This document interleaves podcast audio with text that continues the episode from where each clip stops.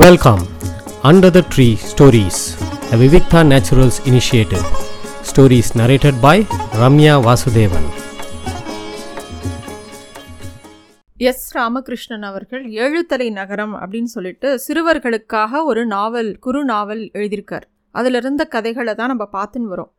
இந்த வரைக்கும் இந்த கதையை வந்து முதல்ல இருந்து ஃபாலோ பண்ணாதவங்க பழைய எபிசோடெல்லாம் கேட்டால் தான் இது புரியும் அப்படின்னு இல்லை. இப்போலேருந்தே கேட்டால் கூட புரியும். ஏழுத்தலை நகரம்ங்கிறது ஒரு விசித்திரமான நகரம். அந்த நகரத்தில் என்னெல்லாம் நடக்கிறதுங்கிறது தான் இந்த கதை. முதல்ல ஆரம்பிக்கும்போது இந்த கண்ணாடிக்கார தெருவை பற்றியும் அதில் நடந்த நிகழ்வுகளை பற்றியும் அதில் விசித்திரமான அந்த குதிரை வீரனை பற்றியும் சொல்லிட்டு வந்தோம். அப்புறம் அந்த ஏழுத்தலை நகரத்திலேயே இன்னொரு பக்கம் இருக்கக்கூடிய அச்சித்தன்கிற பையனும் அவங்க தாத்தா ஒரு பறவை கடை வச்சுருக்காரு. அதில் வினோதமான பறவைகள் நிறைய இருக்குது அச்சிதனுக்கு வந்து அவனோட கசின் ஒரு பையன் வரான். அவனோட எப்போ பாரு சண்டை வருது. இதெல்லாம் போன எபிசோட் வரைக்கும் பார்த்தோம். அஜித்தன் வீட்டுக்கு காடன்கிற ஒரு ஆதிவாசி வந்து ஒரு அழகான ஒரு பறவையை கொண்டு வரான். அந்த பறவையை பற்றி ரொம்ப விசித்திரமாக பல விஷயங்கள் சொல்கிறான் அஜித்தனோட தாத்தா ஆச்சரியத்தோட அந்த தனக்கு முன்னாடி இருந்த அந்த பறவையை பார்த்துட்டே இருக்கார். அந்த பறவை பார்க்க கிளியை விட கொஞ்சம் பெருசாகவும் மஞ்சளும் நீளமும் கலந்த சிறகுகள் அதுக்கு. அழகு மட்டும் லேசான சாம்பல் நிறத்தில் இருக்குது அது. அப்படியே ஒரு சின்ன கூண்டுக்குள்ளே அந்த காடன் அடைச்சி கொண்டு வந்திருந்தோம் தாத்தா காடன்ட்ட கேட்டார் நிஜமாவே இந்த பறவைக்கு பறக்கும்போது நிழல் இருக்காதா? அப்படின்னு கேட்குறார் அதாவது இந்த பறவை பறந்தால் அதுக்கு நிழலே விழாதான் அந்த மாதிரி ஒரு விசித்திரமான பறவை அது. காடான் ஒடுங்கி போன கண்ணோட உத்து பார்த்து சொல்கிறான் சத்தியமாக நிழல் கிடையாது. நானே பார்த்துருக்கேன். இது ஒரு வகையான காட்டுப்பறவை. இது பேர் மானி அப்படின்னு பெயர். இதை நான் சின்ன வயசுலேருந்தே இதை பற்றி கேள்விப்பட்டிருக்கேன். ஆனால் காட்டுக்குள்ளே ஒரு முறை கூட நான் இதை பார்த்ததே இல்லை. பௌர்ணமிக்கு மறுநாள் காட்டில் யாருமே நுழைய முடியாத அடர்ந்த பகுதியில் இந்த மாணிக்கள் கூட்டம் வந்து இறங்கும். காட்டில் உதிரநயனி அப்படின்னு சொல்லிட்டு ஒரு அரிய செடி இருக்குது அந்த செடியில் வர பழங்கள்லாம் பார்க்க நல்ல ரத்த செவப்பாக பனித்துளி மாதிரி இருக்கும். மிருதுவான அந்த பழங்களை மட்டும்தான் இந்த மாணிக்கல் சாப்பிடுவான்.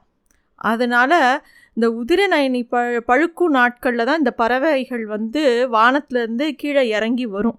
இல்லாட்டி இந்த பறவைகள்லாம் வந்து தரையே இறங்காது இந்த மாணிக்கல்ங்கிற மானிங்கிற பறவைகள்லாம். மனுஷங்க கண்ணில் இது புலப்படவே படாது. எப்பயுமே அது மேலத்து மேகத்திலே பறந்துட்டே இருக்கும். மேகத்திலே தான் தங்கி இருக்கிறதா நிறைய பேர் சொல்லுவாங்க இந்த பறவைகளை பற்றி பேசும்போது. இந்த பறவைகளுக்கு இன்னொரு முக்கியமான ஒரு சிறப்பு என்னென்னா முன் பின்னாடி நடக்க போகிறத முன்னாடியே தெரிஞ்சுண்டு அது உணர்த்துமா அப்படின்னு காடன் இதெல்லாம் வந்து அந்த பறவையை பற்றி அந்த அஜித்தனோட தாத்தாக்கு நீட்டி முழக்கி பல விஷயம் சொல்கிறான் அவருக்கு ரொம்ப ஆச்சரியமாக இருக்குது இந்த அப்போ அந்த ஒரு பழத்தை காமிக்கிறான். அந்த எந்த பழத்தை அதை சாப்பிடுமோ அந்த பழத்தை கொண்டு வந்திருக்கான் அவன் கையில் கொஞ்சம். அந்த உத்திரநயனி அப்படிங்கிற பழத்தை எடுத்துன்னு வந்திருக்கான். அவன் சொல்கிறான் இந்த பழ பழத்தை நீங்கள் வச்சுக்கோங்க. இது நிறையா கொண்டு வந்திருக்கேன். இந்த பழங்க தீர்ந்து போகிற வரைக்கும் நீங்கள் நினச்சாலும் அந்த பறவை வெளியில் பறந்து போகாது. ஆனால் அது தீர்ந்தப்புறம் அது பறந்து போயிடும். அதுக்கப்புறமும் நீங்கள் அதை கட்டுப்படுத்தி வைக்க முடியாது அப்படின்னு அவன் சொல்கிறான் தாத்தா அந்த கூடையில் இருந்த உதிரநாயினிங்கிற அந்த பழத்தை கையில் எடுத்து பார்த்தார். அது பார்க்க குட்டியாக குன்று மணிமோ மாதிரி சின்னதாக இருக்குது ரத்த சிவப்பில் இருக்குது அந்த அது வந்து பார்க்க ரொம்ப ரத்த சிவப்பில் குன்றுமணி மாதிரி இருக்குது அந்த பழம் பனிக்கட்டியில் கையில் வாங்கின மாதிரி சில்லுன்னு இருக்குது அதை கையில் எடுத்தோடனே அந்த ப பழத்தை அப்படியே உருட்டி உருட்டி பார்க்குறாரு. அவர் எந்த பக்கம்லாம் அந்த கை பழத்தை இப்படி இப்படி திருப்பி பார்க்குறாரோ அந்த பறவை அந்த பழத்தையே பார்த்துட்டுருக்கு வேறு எந்த பக்கமும் திரும்பி பார்க்கல. காடான் தன் கையில் இருக்கிற பறவையை அவர்கிட்ட கொடுத்துட்டு சொல்கிறான் இந்த பறவையை எப்பயும் வானம் தெரிகிற மாதிரி நீங்கள் வச்சுருக்கணும். பகல்லையும் இரவுலையும் அது தலையை தூக்கி வானத்தை பார்த்துன்னு தான் உட்காண்டிருக்கும் பழங்கள் இருக்கிற வரைக்கும் அது உங்களை விட்டு ஒருபோதும் எங்கேயுமே போகாது நீங்கள் தைரியமாக திறந்து விடலாம். நீங்கள் அதை கூட்டுக்குள்ளெல்லாம் அடைக்கணும்னு அவசியம் இல்லை. அப்படின்னு சொல்லி அந்த கூண்டை திறந்து விடுறான். மானி கூண்டை விட்டு வெளியில் வந்து சிறகு அடிச்சுட்டு அப்படியே அண்ணாந்து பார்க்கறது. மேலே மின் விசிறி ஃபேன் சுற்றின்னு இருக்கு. அந்த அந்த ரூம் அப்படியே சுற்றி கித்தி பார்க்கறது அந்த பறவை. அப்புறம் அது டக்குன்னு பறந்து வெளியேறிடுறது. காடனும் அச்சித்தனோட தாத்தாவும் வாசலுக்கு வரத்துக்குள்ளே அது ரொம்ப உயரத்துக்கு பறந்து போயிடுறது. இவங்க ரெண்டு பேரும் வெளியில் வந்து பார்த்தா ஒரே வெயில் அடிக்கிறது. அந்த சூரியனை எதிர்கொள்ள முடியல. காடன் தன் கண்களை இடுக்கிண்டு சொல்கிறான் திரும்பி வந்துடும் பாருங்க. அது எங்கேயும் போகாது. இந்த பழம் இங்கே இருக்கிற வரைக்கும் அது திருப்பி இங்கே தான் வரும். எங்கேயும் போகாது. கவலைப்படாதீங்கிறான் அது மேலே பறந்துட்டு அப்படியே அழகாக திருப்பியும் லாவகமாக கீழே இறங்கி அந்த அச்சித்தனோட தாத்தா பார்த்துட்டே இருக்கார். காடான் சொன்னது மாதிரியே அது அந்த வீட்டுக்குள்ளே திரும்பி வந்துடுது. அந்த பறவை பறக்கும்போது அதோட நிழல் எங்கேயுமே தெரியல. அது தாழ பறக்கிறது வட்டம் விடுறது எப்படி பறந்தாலும் அதை பார்க்குறதுக்கு ஒரு கம்பீரமும் அழகும் அந்த பறவை கிட்ட இருக்குது காடான் ரொம்ப சந்தோஷமாக சொல்கிறான் என்ன அழகு என்ன கம்பீரம் மாணிக்கு நெகராக வேறு எந்த பறவையும் சொல்ல முடியாது அப்படின்னு சொல்கிறான் அச்சித்தனோட தாத்தாவும் அந்தோட அழகில் அப்படியே லயிச்சு போயிருக்கார். அப்படியே தண்ணியே மறந்து அந்த பறவையே பார்த்துட்டுருக்கார். இவ்வளோ தூரம் பறந்து வந்து அதை தொட்டு பார்க்குறார். இவ்வளோ தூரம் பறந்து வந்து அது உடம்புல கொஞ்சம் கூட சூடே இல்லை. அந்த உதிரநயனி நயனி பழத்துலேருந்து எப்படி சில்லுன்னு இருந்ததோ ஐஸ் கட்டி மாதிரி தொடும்போது அதே மாதிரி அந்த மானியை தொடும்போதும் இருந்தது. குளிர்ச்சியாக இருந்தது அந்த பறவை. அவர் அந்த மானியை தன்னோட இடக்கையில் உட்காந்து வச்சுட்டு அதோட அமைப்பை பார்த்துட்டு இருக்கார் இந்த பறவை எப்படி இருக்குது அதோட நிறம் என்ன? அது என்னெல்லாம் அதுக்கிட்ட ஸ்பெஷலாக இருக்குதுன்னு ஊத்து ஊத்து பார்த்துட்டுருக்கார் காடன் வந்து ரெண்டு பேரையும் பார்த்துட்டு சொல்கிறான் மானிகள்ங்கிறது ரொம்ப தனியாக தான் இருக்கும். அதை பழக்கிறதெல்லாம் ரொம்ப எளிது கிடையாது. அப்படின்னு காடான் தனக்கு தெரிஞ்ச விஷயங்கள்லாம் அவருக்கு சொல்லின்னு இருக்கான் உடனே அந்த அச்சித்தனோட தாத்தா அந்த மாடை காடனுக்கு கொடுக்க வேண்டிய பணத்தை கொடுத்து அவனை அனுப்பி வைக்கிறார். அப்புறமா குனிஞ்ச அந்த மானியை அங்கே இருக்கிற ஒரு குளோப் மாதிரி ஒரு பொம்மை இருக்குது அது மேலே எடுத்து உட்காத்தி வச்சுட்டு அதையே பார்த்துட்டுருக்கார் ஒரு நோட் புக்கை எடுத்து கடகடன்னு அந்த ப பறவையை பற்றின குறிப்புகளை எழுத ஆரம்பிக்கிறார். அவர் என்னெல்லாம் தன்னோட கண்ணால் பார்க்குறாரோ அதெல்லாம் எழுதுறார். இந்த மானியை பற்றி இன்னும் என்னெல்லாம் தெரிஞ்சுக்கலாம் எங்கேருந்து தெரிஞ்சுக்கலாம்னு யோசிக்கிறார் அவர். அந்த மானிக்கு பறவையை என் வீட்டில் இருக்கிறவங்க எல்லாருக்கும் கூப்பிட்டு காமிக்கலாமா அப்படின்னு ஒரு நிமிஷம் யோசிக்கிறார். அதுக்குள்ளே அச்சித்தன் வரத்துக்குள்ளே முதல்ல நம்ம எடுக்க வேண்டிய குறிப்புகள்லாம் எடுக்கலான்னு எ- எழுத ஆரம்பிக்கிறார்.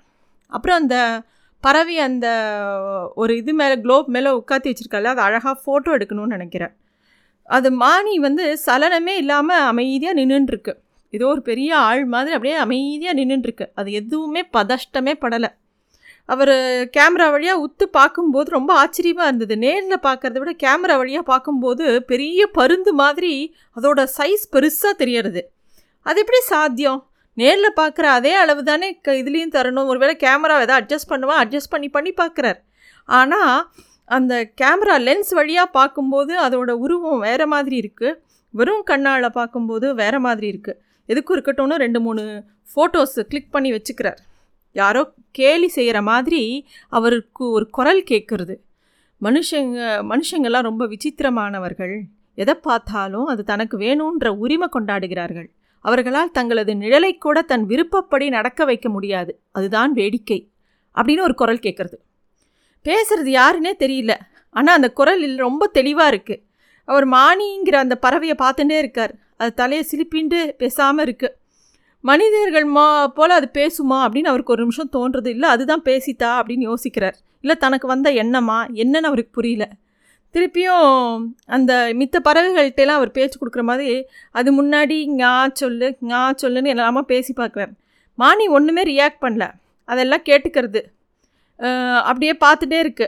ஒன்றும் அது அதுக்கு எதுக்குமே ரியாக்ட் பண்ணல. அப்படியே தன்னோட சிறகுகளை அழகால் கிளறிண்டு அப்படியே தலையை உரித்து சுற்றி சுற்றி பார்க்குறது. அப்போ தான் அவர் யோசிக்கிற அந்த மானி எங்கே வைக்கிறது? ஏன்னா அது வானத்தை பார்த்து இருக்கணும்னு சொல்லியிருக்கானே காடன்னு. அதை தூக்கிண்டு தன்னோட ரூமுக்கு போகிறார் அந்த ரூமில் அவரோட ஜன்னல் பக்கத்தில் எங்கே வா வானம் தெரியுமோ அதுக்கிட்ட அதை விட்றார். மானம் மானி வந்து தாழ பறந்து அந்த வீட்டை விட்டு வெளியே போகிறது அவர் வாசலில் போய் பார்க்கலான்னு நினைக்கிறார். அப்புறம் அவருக்கு புரிஞ்சு போச்சு இந்த பறவை வந்து நம்ம அதை விசித்திரமாக பார்க்குறோம் ஆச்சரியமாக பார்க்குறோன்னு அதுக்கு நல்லா தெரிஞ்சு போச்சு. அதனால தான் அது ரொம்ப கர்வமாக இருக்குது அப்படின்னு இவர் யோசிக்கிறார். அதனால் அது பின்னாடியே போய் திருப்பி அது வாசலில் எங்கே பறந்து போச்சுன்னு பார்க்காம அவரே ஒரு பெரிய புஸ்தகத்தை எடுத்துட்டு அந்த பறவைகளை பற்றி குறிப்பு இருக்கிற புஸ்தகத்தை எடுத்து படிக்க ஆரம்பிக்கிறார். மானி போன்ற நிறத்தில் இருக்கக்கூடிய மித்த பறவைகள் என்னென்ன? எது எது விசித்திரமாக இருக்குது பறவைகளை பற்றி இன்னும் என்னெல்லாம் தெரிஞ்சுக்கலாம்? இந்த மானிங்கிற பறவையை பற்றி ஏதாவது குறிப்பு இருக்கா? அப்படின்னு சொல்லிட்டு பறவைகளை பற்றி அவர் வச்சுருந்த ரொம்ப பெரிய புஸ்தகத்தை எடுத்து வச்சுன்னு படிக்க ஆரம்பிக்கிறார். அதுக்குள்ளே வெளியிலேருந்து பறந்து வந்த மானி அதே உலக அந்த குளோபு இருக்கு இல்லையா அது மேலே ஏறி உட்காந்துக்கிறது அது திருப்பி அது ஏதோ சொல்கிற மாதிரி இவருக்கு காதில் விழுறது. நகரம் ஒரே கூச்சலாக இருக்குது அப்படின்னு சொல்கிற மாதிரி இவர் காதில் விழருது ஆனால் அதுதான் பேசித்தான் தெரியல. அப்புறம் அந்த காடான் கொண்டு வந்திருந்த அந்த குட்டி கூண்டு இருக்கு இல்லையா அதுக்குள்ளே தானே போய் உட்காந்துக்கிறது அவர் எது பற்றியுமே ரொம்ப வியப்படையாமல் அதை பார்த்துட்டே இருக்கார். அப்புறம் அவரோட ரூம்லேயே அப்படியே அதை வச்சுருக்கார். அதுக்குள்ளே அச்சித்தன்கிட்ட சொல்லலாமா? நான் அச்சித்தனோட ரூமை கடக்கும்போது அச்சித்தன் வந்து பாடம் படிச்சுட்டு இருக்கான். அவரோட இலக்க இலக்கண ஆசிரியர் பாடம் எடுத்துகிட்டு இருக்கார். அவன் ரொம்ப கடுப்பாக இருக்கான். அவன் முகமே சரியில்லை. ரொம்ப போர் அடிச்சுன்னு அந்த கிளாஸை கவனிச்சுட்டு இருக்கான். அவரோட வீட்டு முகப்பில் திருப்பியும் திரும்பி அந்த புஸ்தகங்கள்லாம் எடுத்து மானியை பற்றி வேற என்ன குறிப்பு இருக்குது எங்கே இருக்குது எங்கே போய் இதை தேடலாம்? ஏதாவது லைப்ரரி போகலாமா அப்படின்னு அச்சித்தன் தாத்தா வந்து யோசிச்சுட்டே இருக்கார்.